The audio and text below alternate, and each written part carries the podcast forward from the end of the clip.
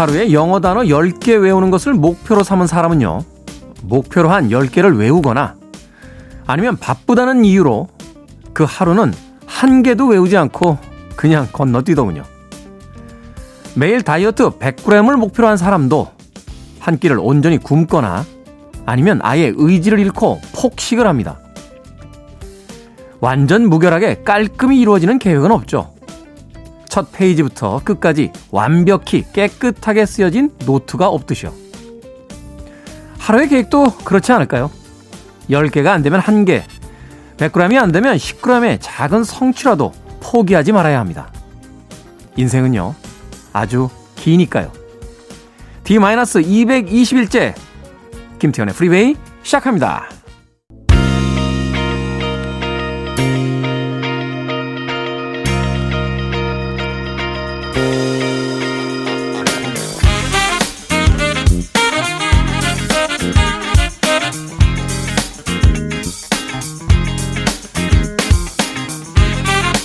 빌보드 키드의 아침 선택, 김태훈의 프리웨이. 저는 클테짜 쓰는 테디, 김태훈입니다. 오늘 첫 곡은 모트나켓의 목소리가 아주 인상적이었죠. 아하의 The Sun Always Shines on 티비 들이었습니다. 자, 오늘은 토요일입니다. 토요일 일 부는 음악만 있는 토요일로 함께 합니다.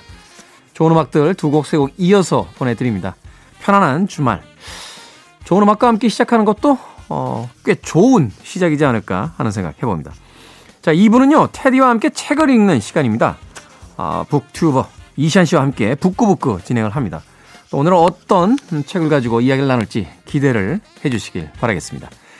자, 청취자 여러분들의 참여 기다립니다. 문자번호 샵 일공육일, 짧은 문자는 오십 원, 긴 문자는 백 원, 콩은 무료입니다.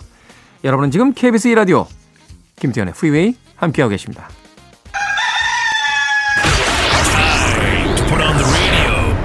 김태훈의 프리웨이.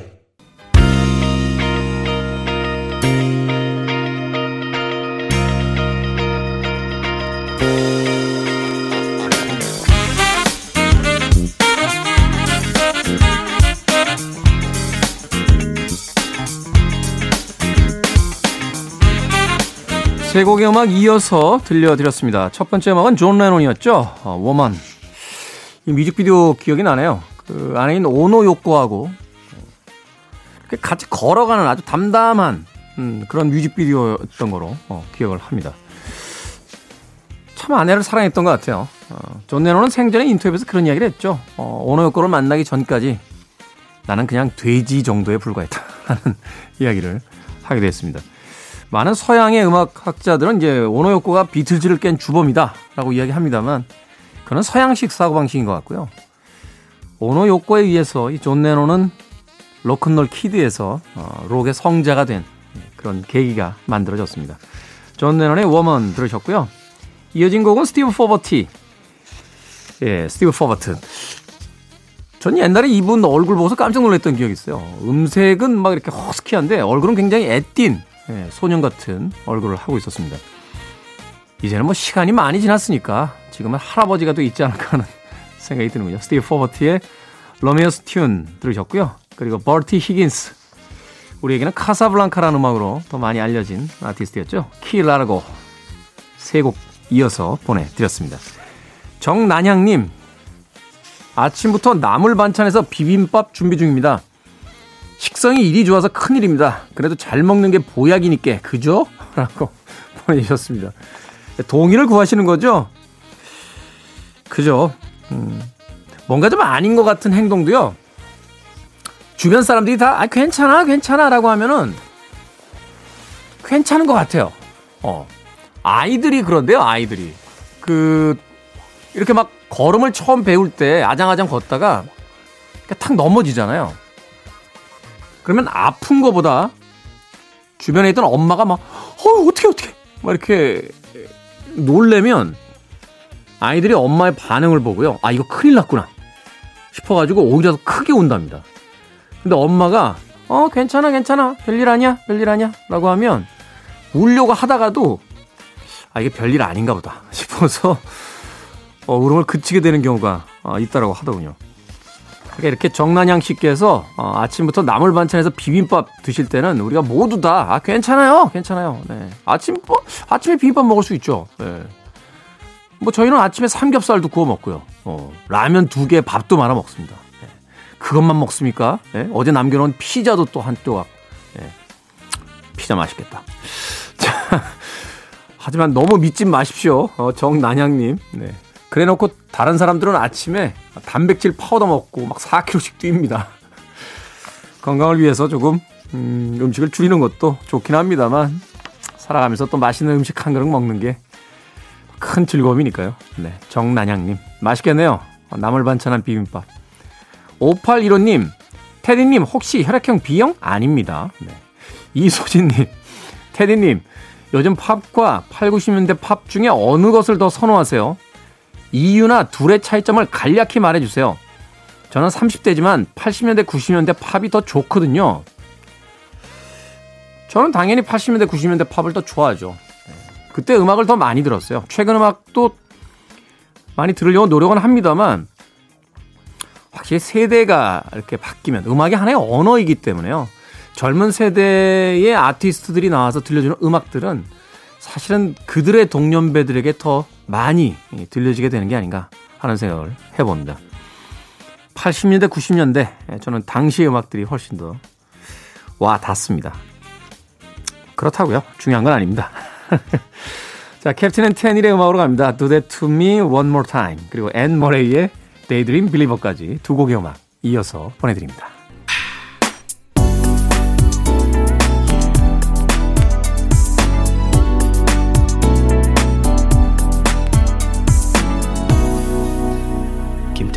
Freeway.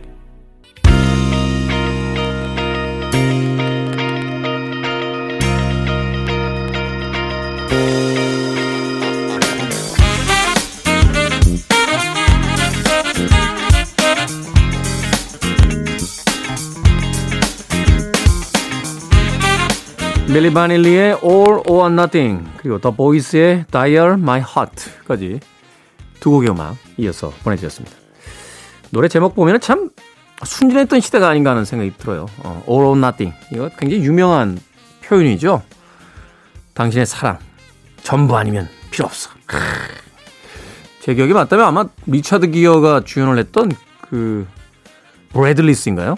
이게 사실은 그 프랑스 영화였던 내 멋대로 해라. 아, 장리 꼬다르의 작품을 이제 헐리우드에서 리메이크했다라고 알려진 작품이었는데 거기서 아마 이 남자 주인공이 했던 대사였을 거예요.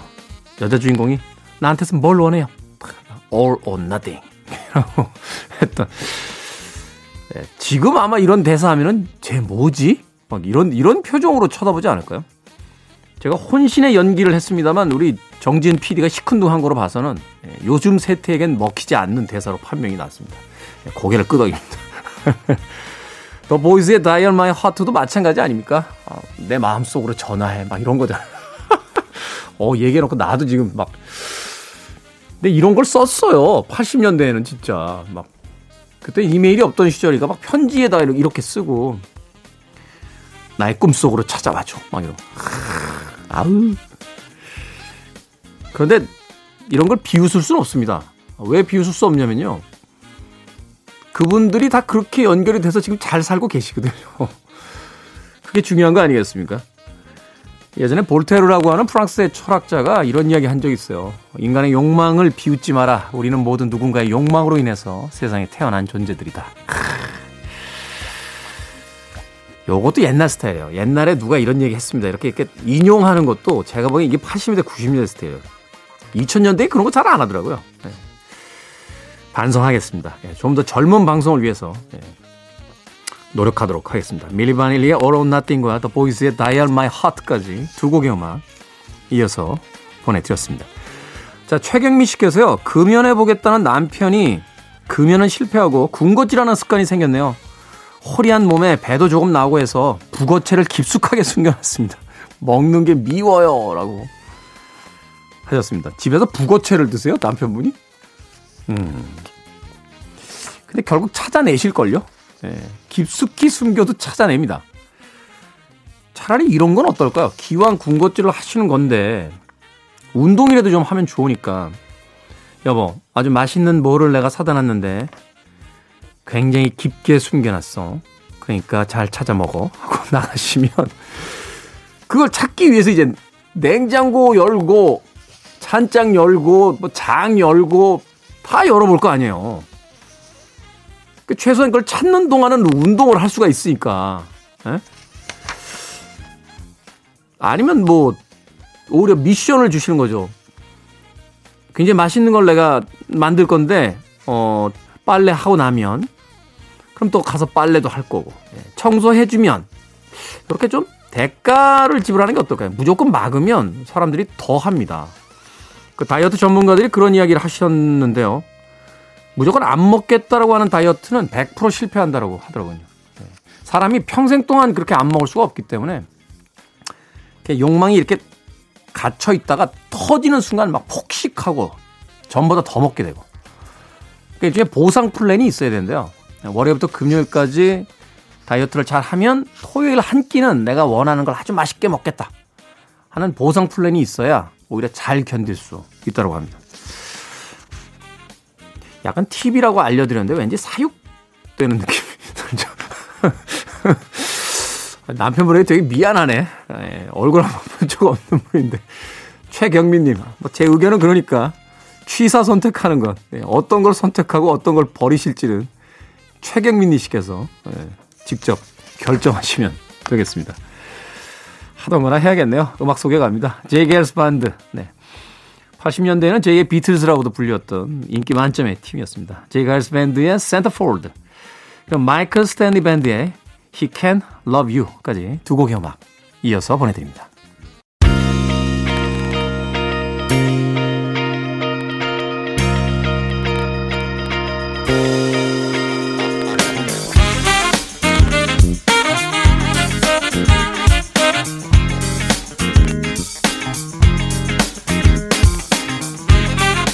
빌보드 키드의 아침 선택 케이비에스 일 라디오 김태현의 프리웨이 함께하고 계십니다. 어, 팔삼이칠님께서요. 테디 도대체 동안의 비결이 뭡니까? 제가 알기로는 임백천 씨하고 동갑이라고요? 깜놀했네요. 형님 잘 부탁드립니다. 참고로 저는 육십 지띠입니다. 아니 왜, 왜 제가 임백천 형님하고 동갑이에요? 아, 임백천 선배님하고는 저 나이 차이 굉장히 많이 납니다.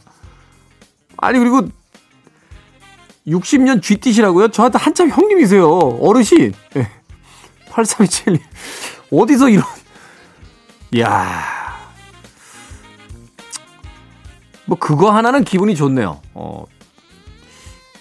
임백천 선배님하고 동갑인 나이임에도 불구하고 어리게 보일 수 있다면 그거는 하나 좋을 것 같습니다. 그런데 아니라니까요. 네, 저 아직 많이 남았습니다. 그. 어디서 잘못된 정보를 입수하셨는지 모르겠는데요. 저는 임백천 선배님 만나면 고개도 못 들어요. 예. 말하자면 회식 자리면 맨 끝자리에 앉아야 되는. 예. 그 정도입니다. 팔삼이칠님. 형님 여기서 이러지 마십시오. 들어주셔서 감사합니다. 정경아 씨. 테디 저는 인생의 첫 남자와 결혼해 살고 있습니다. 심심한 위로를 부탁드립니다. 이게 왜 위로의 사항이죠? 아, 다른 사람들을 못 만나보고 한 명만 만나서 이제 결혼했으니까. 근데 이게 위로할 사항인가요? 사실 여러 사람을 만나는 이유는 그 마지막 한 명을 만나기 위해서 여러 명을 만나게 되는 거잖아요. 그 사람을 이제 찾기 위해서. 그러니까 확률적으로 이게 뭐 결혼에도 해당이 되는지 모르겠습니다만 완슛 완킬이잖아요. 네. 그렇죠? 손흥민 선수급 아닙니까 거의. 슈팅을 세 번 해서 세 골 넣는다 이런 거잖아요. 아, 물론 이제 결혼이니까 한 번만 해야죠. 우리가 왜 인형 뽑기 할 때도 한 번에 안 뽑아지니까 동전 막 바꿔가지고 집어넣는 거죠. 이게 한 번에 탁 뽑히면 굳이 동전 바꾸고 시간 낭비하고 돈 낭비할 필요가 없는 거 아닙니까? 처음 여행을 딱 갔는데 하와이였어. 아 최고잖아. 그러니까 하와이까지 못 가보고 저기 어디 이름을 이야기하면 안 되죠. 뭐 말레이시아의 이름 없는 섬이나 필리핀의 조그만 무인도 이런 데 갔다가 아 여기 아닌가 봐 하다가 이제 하와이에 도착하신 분들이 있죠. 그러면 여기구나. 여기서 살아야겠다. 이런 생각을 하게 되는데 처음 그냥 간 게 하와이야. 그럼 괜히 하와이에 살면서 아 필리핀의 그 무인도도 한번 가보고 싶고 아니래니까. 예. 좋은 겁니다. 첫 남자와 결혼해서 살고 있다. 아주 좋은 겁니다. 정경환님. 예. 저요? 예, 설마. 나는 아니야. 나, 나는 저도요. 첫사랑 만났을 때는 예, 걔랑 결혼할 줄 알았어요. 근데 오래 걸립디다. 아주 오래 걸립디다. 정기환님 행복하신 겁니다. 절대로 위로가 필요한 사항이 아니라고 저는 개인적으로 생각합니다. 자, 끝곡 전해드리고 저는 이 부로 가겠습니다. 티파니입니다. All this time. 잠시 후에 뵙겠습니다.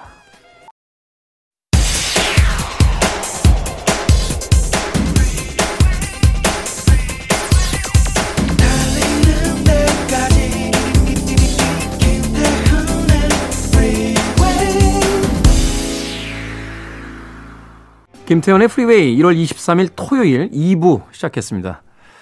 그리운 아티스트죠. 어, 프린스의 I could never take the place of your man 들으셨습니다. 자, 예고해드린 대로 이 부에서는 북튜버 이시안 씨와 함께 책을 읽어드리는 시간 북구북구로 꾸며집니다. 잠시 후에 전해놓은 말씀 듣고 와서 책 읽어보는 시간 갖겠습니다. I want it, I need it, I'm desperate for it. Okay, let's do it. 김태훈의 프리웨이.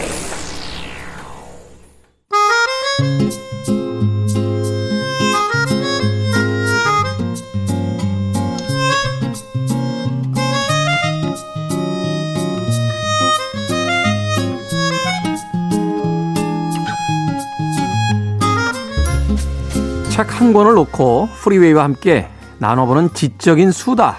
북구북구. 골라먹는 지식 편의점의 저자 북튜버 이시안 씨 나오셨습니다. 안녕하세요. 네, 안녕하세요. 반갑습니다. 네. 자, 오늘은 또 어떤 책으로 수다를 좀 떨어볼까요? 오늘은요. 아, 이거 뭐 토요일 아침에 뭐 이런 책을 가져왔어라고 생각하실 수도 있는 네. 네, 교육학에서는 뭐 거의 이제 바이블이라고 할 수 있는 그런 책이죠. 장자크 루소의 에밀입니다. 에밀. 네. 교육학의 어떤 바이블, 네. 성경이다라고 불릴 수 있는 책인데 왜? 하필이면 학교에 가지 않는 토요일에. 그러니까요. 방송만 좀 교육학을. 뭐 사실은 이 책은 이제 교육학으로 알려지긴 했습니다만 인간에 네. 대한 어떤 그 교육, 그러니까 학교의 교육이 아니라 인간에 그쵸, 대한 그쵸. 교육이라는 측면에서 네. 굉장히 주목받았던 그런 책이기도 하죠. 사실은 여기 하, 원래 학교 교육을 좀 부정하는 것 같은 그런 얘기도 많거든요. 그리고 네. 가정교육이 훨씬 중요하다라는 면에서 그래서 보통 평일보단 토요일에 가정교육이 이루어지는 토요일에 더 맞지 않나는 생각도 억지로 한번 맞춰봅니다. 아니 억지로가 아니라 저도 예전에 이 책 읽었던 기억이 있는데 이게 공적 교육과 이제 그 가정에서의 교육 분분을 네. 나누잖아요. 네, 네. 사실 이제 최근 같은 경우는 학교 교육과 이제 학원 교육 정도로 나누지. 그렇죠. 공교육과 사교육이라고. 네. 네. 가정 교육에 대한 부분들을 그렇게 거론하는 분들을 많이 보질 못했어요. 심지어는 어떤 그 동영상 보니까 아니 학교에다가 네. 교육시키라 보냈는데 내가 무슨 집에서 나까지 교육을 시키자고 뭐 이런, 아. 이런 식의 어떤 그 네. 이야기를 하시는 분들도 있어서. 원래 근대라는 게 그렇게 그러니까 가정에서 이루어지는 일들을 나누는 거잖아요. 그러니까 음. 교육은 여기서 하고 부모님 모시는 건 또 뭐 양로원이나 뭐 이런 것들을 활용해서 하고 하는 식으로 나누는 복지나 이런 것들 나누는 건데 근데 사실은 교육 면에서 그러면서도 되게 안타까워하시잖아요. 그렇죠. 네, 우리 아이가 뭐 이랬으면 좋겠다라고 하는데 그거를 가정에서 실현하진 않고 음. 그러니까 대표적으로 이런 질문을 제가 어디 나가면 정말 많이 받아요. 우리 아이가 책을 안 읽는데 어떻게 좀 읽, 읽게 할 방법이 있을까요? 이런 질문 정말 많이 받는데요. 네, 뭐라고 대답해 주십니까? 제가 먼저 물어보죠. 혹시 그 어머님은 집에서 책을 읽으시나요? 그러니까. 아, 전혀요. 아, 그러니까 보고서 엄마는 티비 보면서 뭐 이렇게 음. 하는 걸 보고 자랐는데 음. 아이가 스스로 책을 읽을 리가 없잖아요. 그렇죠. 그러니까 먼저 책을 읽으시는 모습을 보여주시고 활용 뭐 티비를 아예 없앤다든가 하는 식으로 그런 모습을 보여주시고 그리고 이제 책을 읽어라라고 얘기할 수 있는 거지 나는 티비를 볼 테니 너는 책을 봐라 뭐 한석봉도 아니고 이럴 순 없지 않습니까? 네. 이게 사실 어린 시절의 경험을 떠올려 보면 읽으라고 할 생각 그 이야기도 필요 없어요. 그 부모가 책을 보면 맞아요. 아이들이 네. 궁금해하잖아요. 네. 저게 뭔데라고 해서 음. 오히려 아니야 이건 네가 읽을 만한 책이 아니야 이러면 엄마 아버지 없을 때 그걸 또 몰래 봅니다. 그러면서 이제 책 읽는 습관이 아주 이상한 계기에 아, 의해서 만들어지기도 하는 건데. 그러고 보니까 저도 어렸을 때 그 인간시장이라는 김홍신 작가의 대단했죠, 책이 있었는데 대단했죠. 이게, 이게 초등학생이 볼 수 없는 수준인데. 초등학생이 아니라 그 십구 금 아닙니까? 십구 금까지는 아니고 약간 그런 내용도 있었지만 네. 그런 걸 보면서 그 도서 습관이 살짝 형성된 것 같기도 합니다. 아니, 잠깐만요. 그 약간이 아니고요. 그게 그 사회 정의를 실현한다라는 주제는 괜찮습니다만 어, 그렇죠, 그렇죠.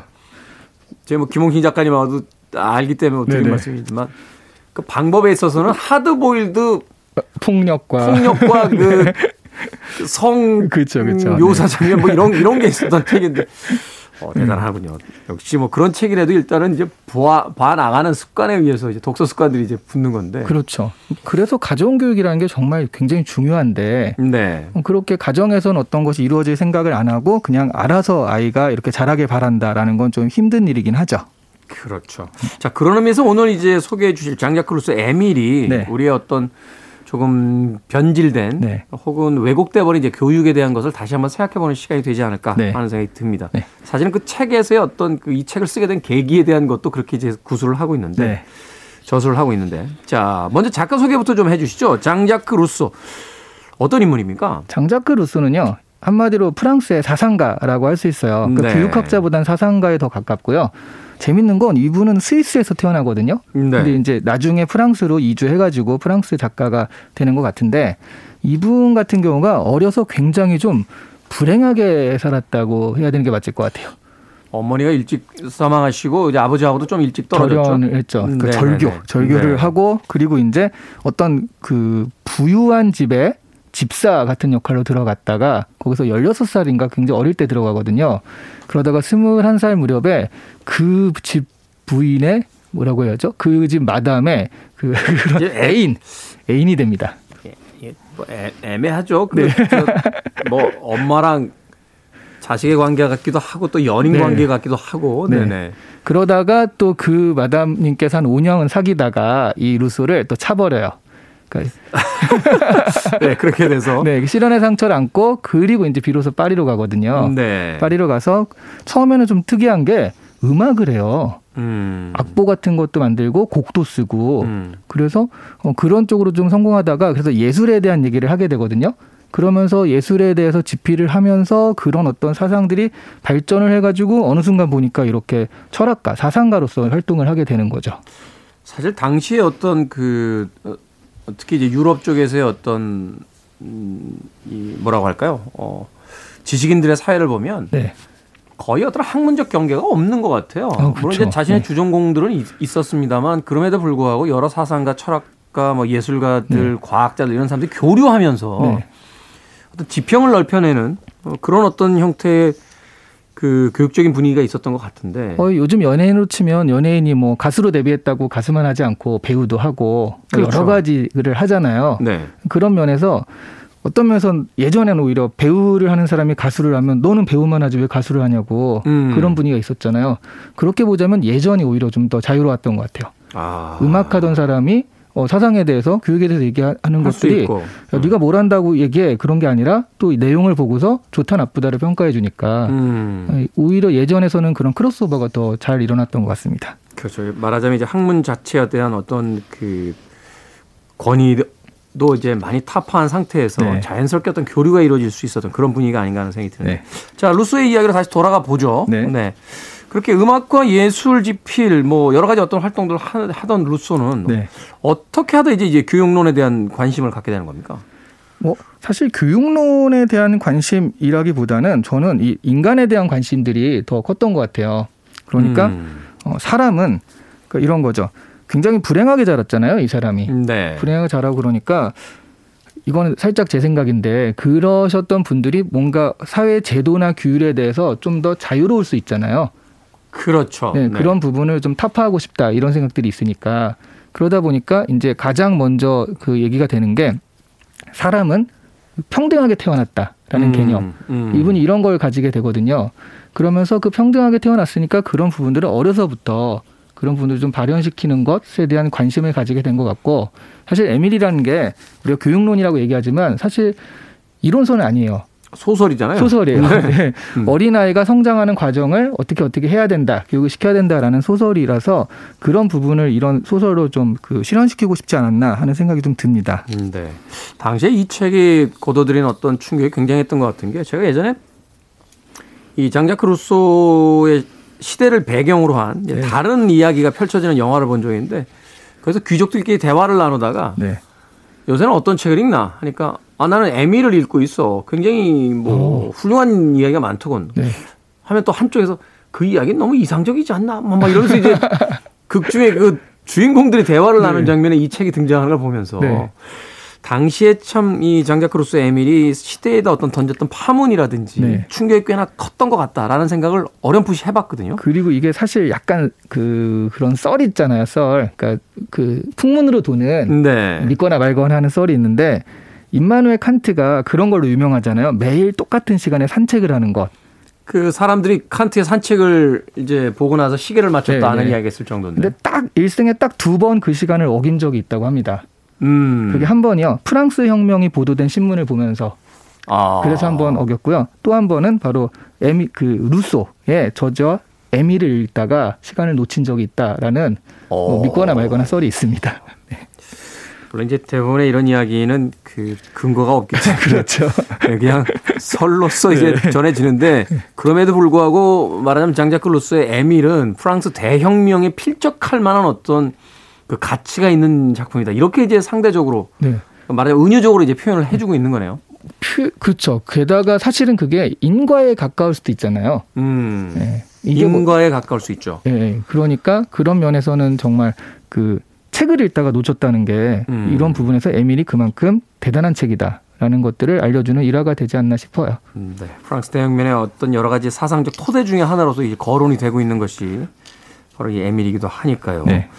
자, 그런데 이 책이 이제 사회에 파장을 던졌다는 건 단지 이 음. 책을 어떤 순기능으로서만 받아들이는 사람들이 있는 게 아니라 네. 이 책에 담고 있는 내용에 대해서 말하자면 이제 저항하거나 혹은 어, 인정하지 않으려고 했던 그런 네. 분위기도 있었다는 뜻이 될 텐데. 어유 많았죠. 일단 음. 기본적으로 금서였어요. 금서였다. 네. 아. 기본적으로 금서였고, 아, 그 사실 저는 이해가 안 되는 게, 일단 이 에밀도 그렇고요. 루소의 저작 자체가 뭐 인간 불평등 기원론 이런 걸 봐도요. 사람은 평등하게 태어났다. 음. 왕이고 귀족이고 그런 게 어딨냐. 이런 전제를 담고 직접적으로 얘기도 하거든요. 혁명적이죠. 네. 네. 근데 그 당시에 왕이 살아있던 시대인 거죠. 그렇죠. 네. 왕정 시대니까. 네. 거기서 이제 그런 얘기를 뻥뻥 터뜨리고 다니니까 일단 기본적으로 이 왕정 시대도 맞지 않고요. 그리고 또 하나는 그러니까 당시에 철저한 어떤 교육 같은 거. 그러니까 아이는 미숙하게 태어났기 때문에 이 미숙한 아이들을 훈육시키려면 교육과 훈련이 필요하다. 이런 것들이 당시 뭐 기독교라든가 이런 당연한 어떤 사상이었거든요. 네. 그런데 루소는 그렇지 않다. 아이 자체는 원래 완벽하게 태어난 거다. 그러니까 이 아이의 본성을 찾아주는 게 중요하다. 음. 그러니까 교육이 중요한 것이 아니라 그냥 이 아이의 본성을 찾을 수 있게, 그래서 이제 시골에서 교육하고 아이가 자신의 그 천성을 찾을 수 있도록 도와주는 것이 진정한 교육이다. 이렇게 얘기를 하니까 그 당시 어떤 교육과 훈육의 분위기와 맞지 않았죠.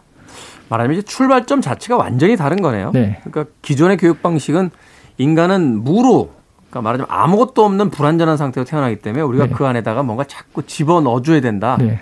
그래서 교육을 통해서 우리가 완성시켜내야 된다라고 네. 했는데, 에밀은 그게 아니다. 인간은 태어날 때부터 완벽하다. 그런데 우리가 자꾸 인위적인 어떤 방법으로 그걸 왜곡시키고 있으니 네. 본래의 모습을 되찾아주는 것만으로도 충분히 그의 어떤 교육이 이제 완성될 수 있다. 이렇게 또 얘기를 하고 있는 거고요. 그렇죠. 그리고 아이에 대한 관점뿐만 아니라 루소 자체가요. 그러니까 서양의 어떤 사상이나 이런 거는 대부분 성학설 기준으로 전개되잖아요.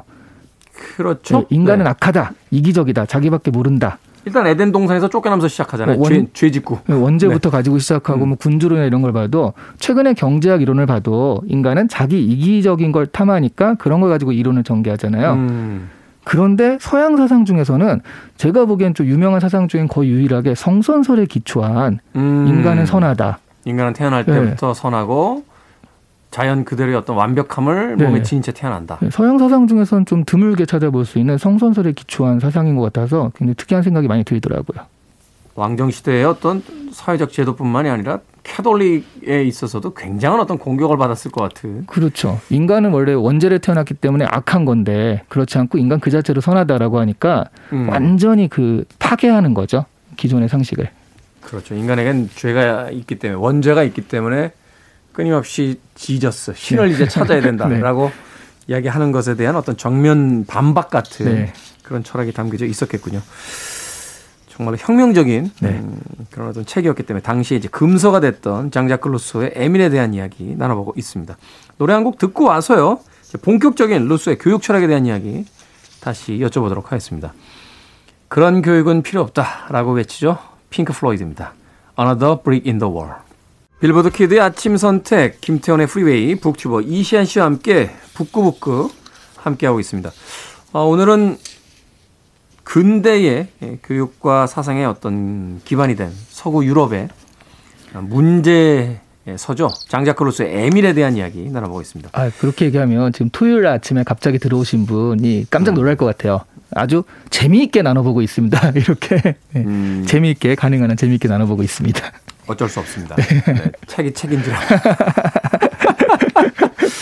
자, 루소의 교육 철학의 핵심은 무엇일까요, 그러면? 일단 우리가 좀 잘못 생각하는 게 있어요. 핵심이 그러니까 한마디로 루소 하면은 자연으로 돌아가라. 그러니까. 그러니까. 네. 근데 사실 이 책에서 이거, 이걸 잘못 이해하면 네. 나는 자연인이다로 다 가야 되는 상황이잖아요. 지금. Go to nature죠. 네이처. 네. 네.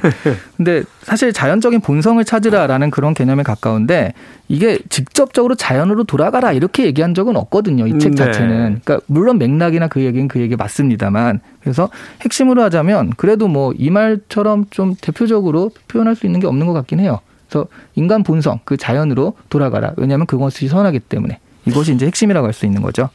그 사실은 이제 이런 거잖아요. 그 인간은 원래 이타적이면서도 선한 어떤 품성으로 태어났는데 네. 우리가 이제 교육이라는 명목 하에 어떤 충성심을 막 강요하고 네. 국가에 대한 네. 그리고 제도에 대한 어떤 복종을 이야기하고 그러면서 우리가 잘 살기 위해선 저 사람들을 억압해야 된다라고 네. 교육시키고 내가 잘 살기 위해선 저것들을 뺏어와야 된다라고 교육시키고 있지 않은가. 네. 바로 그런 어떤 교육으로부터 벗어나서 본래의 어떤 천성으로 돌아가는 교육이 되어야만 한다. 이제 이런 이런 이야기를 하고 있는 거잖아요. 네. 그래서 자연으로 돌아가라는 그런 식의 그 얘기도 있지만 아주 직접적으로요. 시골로 가라라는 얘기도 돼요. 그래서 아이를 교육시킬 때는 시골에서 기르는 것이 좋다. 음. 뭐 이렇게 나오기도 하거든요. 그런 이야기 많죠. 왜 유모한테 키우면 안 된다. 엄마가 직접 키워라. 막 이런 얘기도 하고. 그렇죠. 이 루소가 그런 얘기도 하기도 하고. 네. 네. 근데 이게 사실 재밌는 게 그래서 이분이 굉장히 교육을 잘했을 것 같잖아요. 아닙니까? 아, 근데 나중에 이제 자녀를 다섯을 낳게 되는데요. 다섯을, 다섯을 전부 다 고아원에 보내요. 그래서 그렇, 그렇더라고요. 네. 이 다섯이 또 그 자기 어떤 하녀 사이에서 또 네, 네, 태어난 맞아요. 아이들도 있고 막 이랬던 거로 저희 네. 기획을 하게 되는데 그래서 사람들이 그때도 굉장히 비판을 많이 하거든요. 음. 너 교육론 써놓고 이게 뭐냐 그랬는데 가난한 아버지 밑에서 자라가지고 이렇게 어렵고 삐뚤어질 게 뻔할 거 차라리 미리 이렇게 가가지고 하는 게 낫겠다 뭐 이런 식으로 또 변명을 하기도 해요. 좀 다른 경우긴 합니다만 그 일본의 정리 전문가 곤도말이라고 있잖아요. 네. 그렇게 정리하라고 다 그때 물건 파는 쇼핑몰 내셨더라고요. 그래서 네. 그 사람들이 막 아니 저, 아.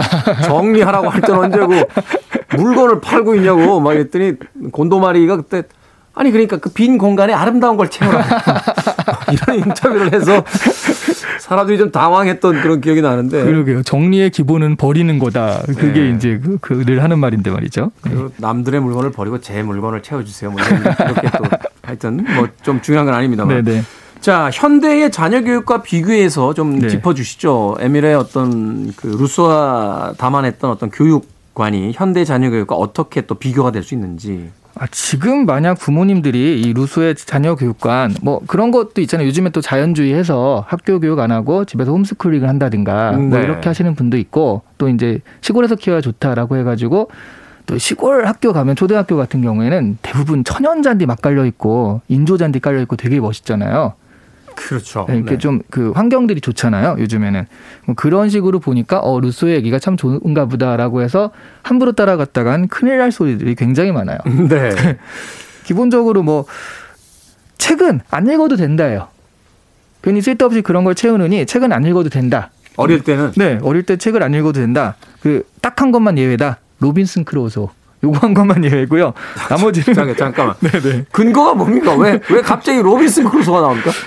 그때 되게. 아, 이분, 이분이 혼자 자연에서 사시는 분이니까. 그렇죠, 그렇죠. 예. 이야, 대박이다, 이거 진짜. 자연에서 혼자서 살고, 또 그때 당시에 제일 유명한 책이기도 했고, 뭐 그래서 음. 그런 것 같아요. 그러니까. 네. 네. 근데, 근데 이 부분은 현대 교육 전문가들하고 좀 맞는 부분도 있어요. 네. 그 어떤 교육 전문가가 그런 이야기 하시더라고요. 그러니까 아이들에게 활자를, 네. 그러니까 문자를 너무 일찍 가르치지 마라. 그러니까 아이들의 어떤 정신 세계는 상상의 어떤 세계인데 네. 우리가 글자를 가려 가리켜서 이 가르쳐서 세상이 이제 판독 가능하게 너무 일찍 만들어 버리면 네. 상상력이 그다음 그 순간 순간부터 이제 그 말하자면 제한된다. 네. 그러니까 학교에 들어가기 너무 일찍 전부터 글자를 가리키는 거 오히려 좋지 않다라는 또 네. 이야기를 하기도 하던데. 근데 사실은 그분이 주류면은 우리가 학교 갈 때 글자를 몰라야 되잖아요. 네. 학교에서 안 가르쳐야 되잖아요. 네. 그러니까 주류가 아닌 거죠. 그런 교육을 하시는 분들이 현대 교육의 주류는 아니니까. 음. 그렇다면 지금 그 이 에밀이 얘기하는 그런 교육의 사상들은 지금 비주류라고 할 수 있는 그런 쪽에 더 맞는 사상인 거잖아요. 따지고 네. 보면. 네. 열두 살 전까지는 책을 몰라도 된다. 네. 로빈슨 크루소 한 권 정도만 읽으면 된다라고 네. 이야기를 했습니다. 또 어떤 면이 또 비교가 됩니까? 그리고 사실은 어 지금은 특히 우리나라 같은 경우에는 암기 교육이 항상 문제가 되잖아요. 그렇죠. 그런, 단순 암기. 네, 그런 것들이 이제 내가 체험 없이 그냥 정말 활자로만 그 암기해버리니까 이 시험이 지나면 다 잊어버리는. 기억이 한 개도 안 나요. 아, 네. 뭐. 대학생들도요. 그러니까 전날 막 밤새서 공부한 다음에 외운 다음에 그리고 시험지랑 자기 지식이랑 다 제출하고 나갑니다.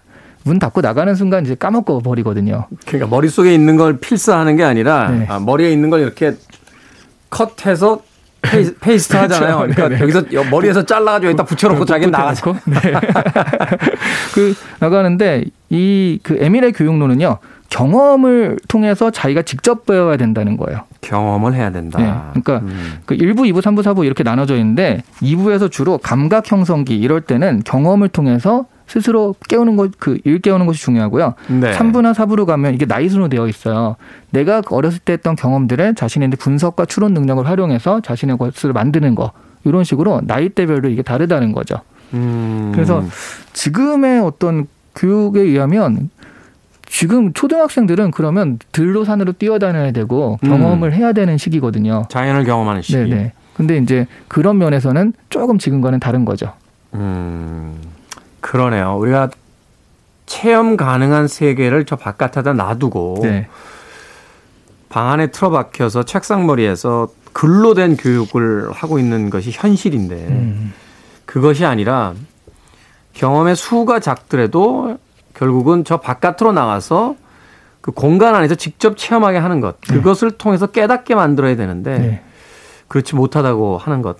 그렇죠. 에밀이 사실은 벌써 수백 년 전에 이 이천이십일 년에 대한민국의 교육을 예견하고 있는 게 아닌가 하는 생각이 드는데 제가 맨 뉴스 봤을 때 충격받은 게 그 운동장이 없는 학교가 그렇게 많더라고요.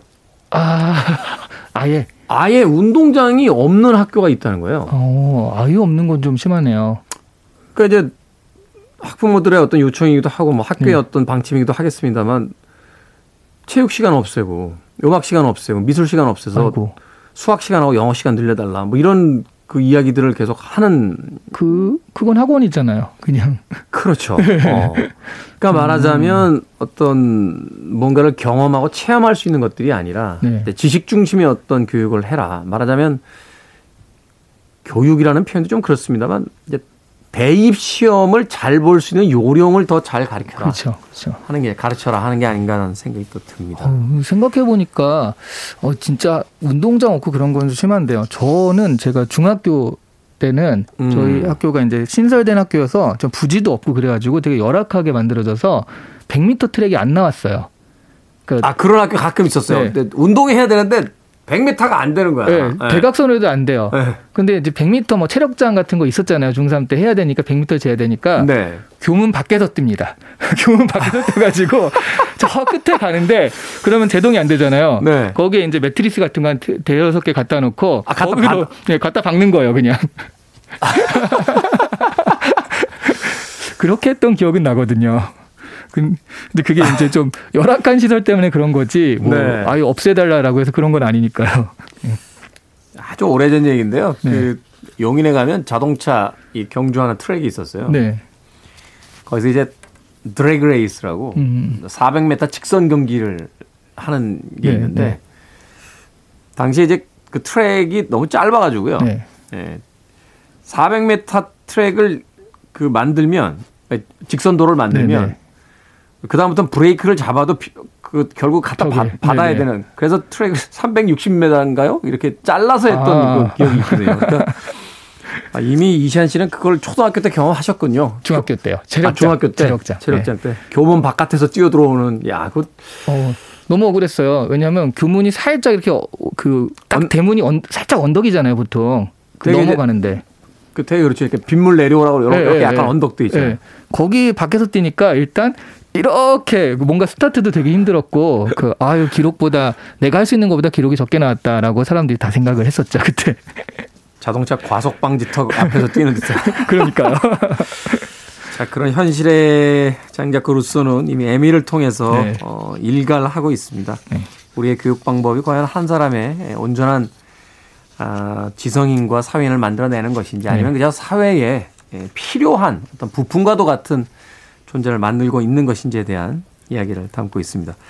자, 음악 한 곡 더 듣고 와서 어, 장자크 루소의 에밀에 대한 그 마지막 아, 부분 다시 한번 읽어보도록 하겠습니다.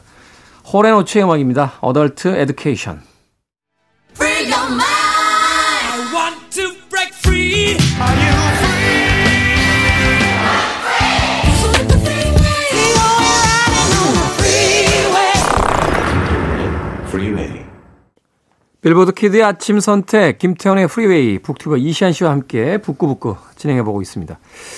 자, 오늘은 장자크 루소의 에밀을 소개를 하고 있는데 좀 구체적으로 이제 이 소설 형식으로 되어 있는 에밀의 네. 내용과 어떻게 또 파트가 나눠져 있는지 좀 설명을 해 주시죠. 이 책이요. 그러니까 오부로 나눠져 있거든요. 근데 그 오부가 되게 단순합니다. 나이대에 맞춰 가지고 가령 출생에서 다섯 살까지 유아기 네. 일부인 거고요.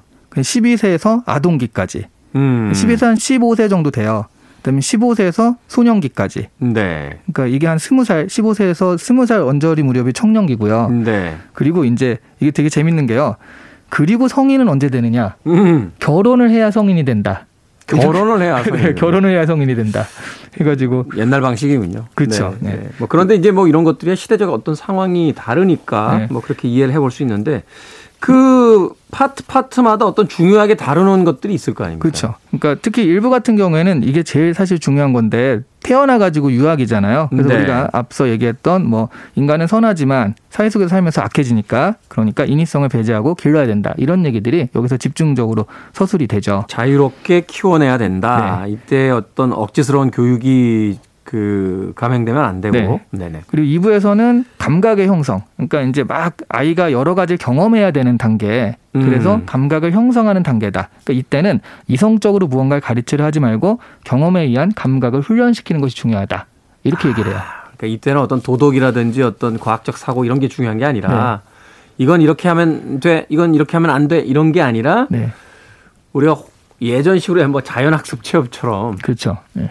다양한 곳에 가서 그냥 본인이 스스로 보고 느끼고 네. 하게 하는 감각의 수련 기간이 바로 그 두 번째 단계. 뭐 어떻게 생각하면 애가 막 흙을 파먹고 있으면 절대 그래서는 안 돼 막 때려가면서 가르쳐야 될 것 같은데 여기는 그냥 놔두면 지가 먹고 어, 맛이 없구나 먹으면 안 되겠구나 느낄 수 있을 것이다. 음. 뭐 이런 개념이라고 보시면 될 것 같아요. 이 단계는 이제 다섯 살에서 열두 살까지인데 그 나이에는 흙을 파먹기는 않지 않습니까? 아, 어. 그리고 지금 어렵게 자라가지고. 네, 그러니까, 네네. 그, 그 이것 때문에 공격을 좀 당하거든요. 가령 음. 뭐 볼테르 같은 사람은 그러니까 당시에 이성 중심의 어떤 세계관이나 그런 교육에서는요 이런 부분들이 너무 감성적이다. 음. 이 감성적이라는 건 좋은 말을 해준 거고요. 그 루소 아무, 책을 아무 생각 없다. 네, 루소 네. 책을 보면 인간이 동물이 된 것 같다. 뭐 음. 내가 동물인 거, 내 발로 걸어야 될 것 같다. 이렇게 얘기를 하기도 합니다. 그렇죠. 볼테르는 네. 뭐 아주 투철한 사상가였으니까. 네. 네. 그리고 세 번째 파트 어떤? 삼 부에서는요. 그렇게 경험으로 얻은 것들을 가지고 분석이나 추론을 사용해서 공부를 하는 파트예요. 음, 본격적인 이제 교육이 시작이 되는 거죠. 그렇죠. 이제 진짜 우리가 생각하는 어떤 교육이란 부분이 이제 들어가는 거죠. 음, 그 앞에까지는 이제 기초적인 어떤 훈련이라든지 네. 이런 감각을 개발하는 어떤 그 말하자면 이제 어, 약간 시작 전 단계였는데 네. 삼 부에 와서 열두 살에서 이제 열다섯 살로 되어 있는데 네. 이때가 이제 본격적인 지능, 그렇죠. 뭐 기술 교육 네. 이런 걸 시킨다. 네. 네. 그리고 이제 사 부인 청년기로 가면은 이때 이제 비로소 뭐 종교라든가 이런 것들도 이때 접하게 되는 거죠. 아, 그러니까 사 부인 열다섯 살에서 스무 살 사이가 돼야 이제 종교나 뭐 도덕, 철학 같은 좀 더 이제 고차원적인. 네. 그러니까 그 이전 단계에서 지식을 습득한 뒤에 그 지식을 통해서 총화되는 형태의 어떤 생각을 만들어내는 단계. 네. 그리고 이때가 또 이성에 대한 호기심이 한참 피어날 때잖아요. 사춘기죠. 네. 네. 그러니까 그런 것들을 다스리는 방법, 뭐 윤리적인 거, 종교적인 거 음. 이런 걸 그래서 이때 접해야 된다라는 거고요. 아, 아 이때 이제 욕망의 호르몬이 폭주하는 시기니까 그러니까. 이때 이때 도덕과 종교를 가르쳐야 된다. 네. 아, 일리가 음. 있네요. 네. 근데 여기서 또 카톨릭 교회가 싫어하는 발언이 나오는 거죠. 그러니까 이 종교는 그래서 이때 자기가 살펴보고 이때 선택하면 된다. 근데 사실은 이 종교는. 아, 종교를 선택하면 된다. 이거 혁명적인 이야기 아닙니까? 그러니까요. 종교를 가지신 분들은 종교는 선택하는 게 아니죠. 네. 종교는.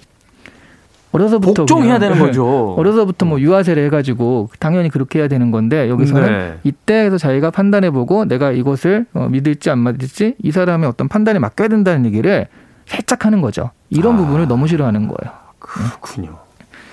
마지막 오 부에는 어떤 이야기가 담겨져 있습니까? 역시 오 부는 이제 결혼을 해야 성인이 된다라고 했잖아요. 그래서 이게 사실 진짜로 에밀이란 애가 있는 게 아니에요. 음. 아, 또 많은 분들이 에밀이란 뜻이 뭔지를 물어보시는데 에밀은 아이의 이름이죠. 이 소설에 등장하는 네. 주인공 이름이죠. 네. 음. 그리고 아이의 이름인데 가상의 소년 에밀을 키워가는 얘기거든요. 네. 그러니까 이게 가정교사가 돼서 이 아이를 키워가는 얘기라서 약간 옛날에 다마고치 키우는 느낌으로 프린세스 메이커 이런 것처럼 너무 너무 극단적인 거 아닙니까? 아, 예, 좀 극단적이긴 하지만 에밀에서 다마고치까지는 좀 뭔가 자기가 정성을 다해서 키운다라는 그런 느낌으로 하는데 그럼 이제 이때 오 부에서는요 소설이니까 에밀의 짝인 소피가 등장을 해요. 소피. 네, 그래서 여성의 교육에 대해서 얘기하기도 하고요. 그런 부분들에서 에밀과 소피가 가까워지는 장면을 묘사하는 것도 나옵니다. 음. 여기까지 가면은 아 이게 소설이 맞구나. 일, 이, 삼, 사 부는 보면 소설인지 무슨 철학서인지 좀 헷갈리는데 이걸 보면 아 여기는 소설이 맞구나. 음. 가까워지는 장면이나 이런 거는 살짝 설레기도 하거든요. 그렇군요. 네. 책을 읽어내다 보니까 그 대학 다닐 때 봤던 책 중에 잭 런던의 네. 강철 군화라고 하는 네. 책인데 그 책은 물론 교육론은 아닙니다. 그건 이제 뭐 사회주의 이론 같은 걸 이제 담고 있었던 책인데 그 책의 내용도 대부분 이런 거예요. 그러니까 그 어떤 철인 한 명이 네. 어, 사람들에게 어떤 그 훈육을 하는 음. 이건 이런 거고 저건 저런 음. 거. 대개 이제 대사가 거의 책의 한 팔십 퍼센트예요. 장면 묘사는 거의 없고. 아, 그, 아 그걸 어? 대학 다닐 때 보셨어요? 그러니까요. 그걸 왜, 왜 봤는지 잘 모르겠어요. 그런 어떤 느낌. 네. 음, 바로 어떻게 또 생각을 해보면 당시 어떤 소설 구조가 그렇게 또 짜여졌던 것일 수도 있겠다는 그렇죠. 생각도 해보게 되면 목적 자체가 또 교육론에 맞춰져 있기 네. 때문에. 자, 이 책 뭐 당시에는 굉장히 많은 공격도 받았겠습니다만 그럼에도 불구하고 지금까지 고전으로 남아있는 것은 네. 이 책에 영향을 받은 사람들이 분명히 있기 때문일 텐데 네. 어, 누굴 또 이야기해 볼 수 있을까요? 근데 이 책에 영향을 받는 사람을 이야기해 보라는 것 자체가요. 현대인이라면 거의 다 영향을 받지 않았나 하는 아, 생각이 좀 듭니다. 네. 기본적으로 이 책은요. 프랑스 대혁명의 기본 사상적 토대라고 할 수 있고요. 음, 그러니까 뭐 평등에 대한 것들이 출발하는. 그렇죠. 물론 뭐 평등에 대한 얘기 그리고 이 뒤 또 뭐 인간 불평등 기원론이나 아니면은 사회계약론 뭐 이런 것을 통해서 이걸 또 확대하긴 하지만 기본적으로 에밀에서 보여준 이 사상들이 많은 사람들이 공감을 하고 그러니까 말하자면 아니 왕이나 나나 뭐가 달라? 태어날 때 이미 다 완벽한 존재였는데 네. 사실 과거까지의 철학은 태어났을 때 아무것도 없던 존재들인데 누구는 좋은 교육을 받아서 훌륭한 네. 사람이 되는 거고 그렇죠. 누구는 네. 그런 교육을 하지 않았기 때문에 이제 사회적으로 어떤 계층이 나눠지고 계급이 나눠진다 이렇게 가르친 건데 네. 그게 아니라 그게 아니라 아. 그러니까 같이 하는데 사실 그 전에도 이제 과학이라는 게 폭발하면서 근데 왕이나 나나 높은 데서 떨어지면 똑같이 죽는데 우리 생각에는 왕은 신의 보호를 받기 때문에 높은 데서 떨어져도 사뿐히 내려앉아야 될 것 같잖아요.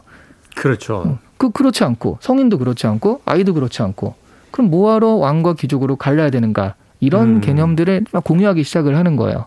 그러면서 프랑스 대혁명의 사상적 기초가 됐고요. 프랑스 대혁명이 결국 민주주의의 어떤 기초가 되는 거잖아요. 시민혁명이니까요. 네. 그러니까 지금 민주주의에서 살고 있는 사람들이라면 모두 에밀의 영향을 받았다라고 할 수밖에 없고요. 당연히 당시에 뭐 칸트, 괴테, 실러 이런 철학자들도 에밀의 사상에 완전 푹 빠져가지고 뭐 에밀 아까 잠깐 소개해드렸듯이 에밀 책을 읽으려고 산책을 놓쳤다 이런 음. 얘기가 물론 그게 썰이지만 그 정도로 이 사람들이 에밀을 그 루소를 좀 추종했다는 얘기도 되는 거죠. 그렇군요. 근대를 거쳐 현대를 완성시키는 그 최초의 도화선이 됐던 네. 어, 여러 사상들 중에 하나가 바로 장자크 루소의 에밀이다라고 네. 이야기를 해주셨습니다. 어, 괴테가 이런 말도 했네요. 호주머니에는 언제나 호메로스를 그리고 머리에는 언제나 에밀에 대한 기억이 담겨 있었다. 아, 어, 이게 되게 멋지게 얘기하네요. 옛날 사람들은. 네. 괴테신 독일 분이신데 네. 예, 그리스와 프랑스의 사상을 이야기하고 있습니다. 네. 자, 장자크 루소의 에밀 아, 오늘 북구북구 북튜버 이시안 씨와 함께 읽어봤습니다. 우리들이 어디서부터 왔고 또 어떠한 출발점에서 어떠한 이야기를 가지고 출, 시작했는지 네. 이해한다는 것은 가끔은 조금 꼬여버린 현재 어떤 방향으로 다시금 길을 수정해야 되는지에 대한 어떤 단서가 되지 않을까 하는 생각 해봅니다. 그리고 또 하나는 이게 어려서 자기가 지금 완전한 인간으로 태어났잖아요. 그래서 요즘에 자존감이 많이 떨어져 있는데 이걸 보면서 자존감을 세우는 것도 좋은 방법이 될 수 있겠다 하는 생각이 들더라고요. 네. 자, 북튜브 이시안 씨와 함께 북구북구 진행해봤습니다. 고맙습니다. 네, 감사합니다. 자, 크로스비, 스틸스, 내쉬 앤 영, Teach Your Children 듣습니다.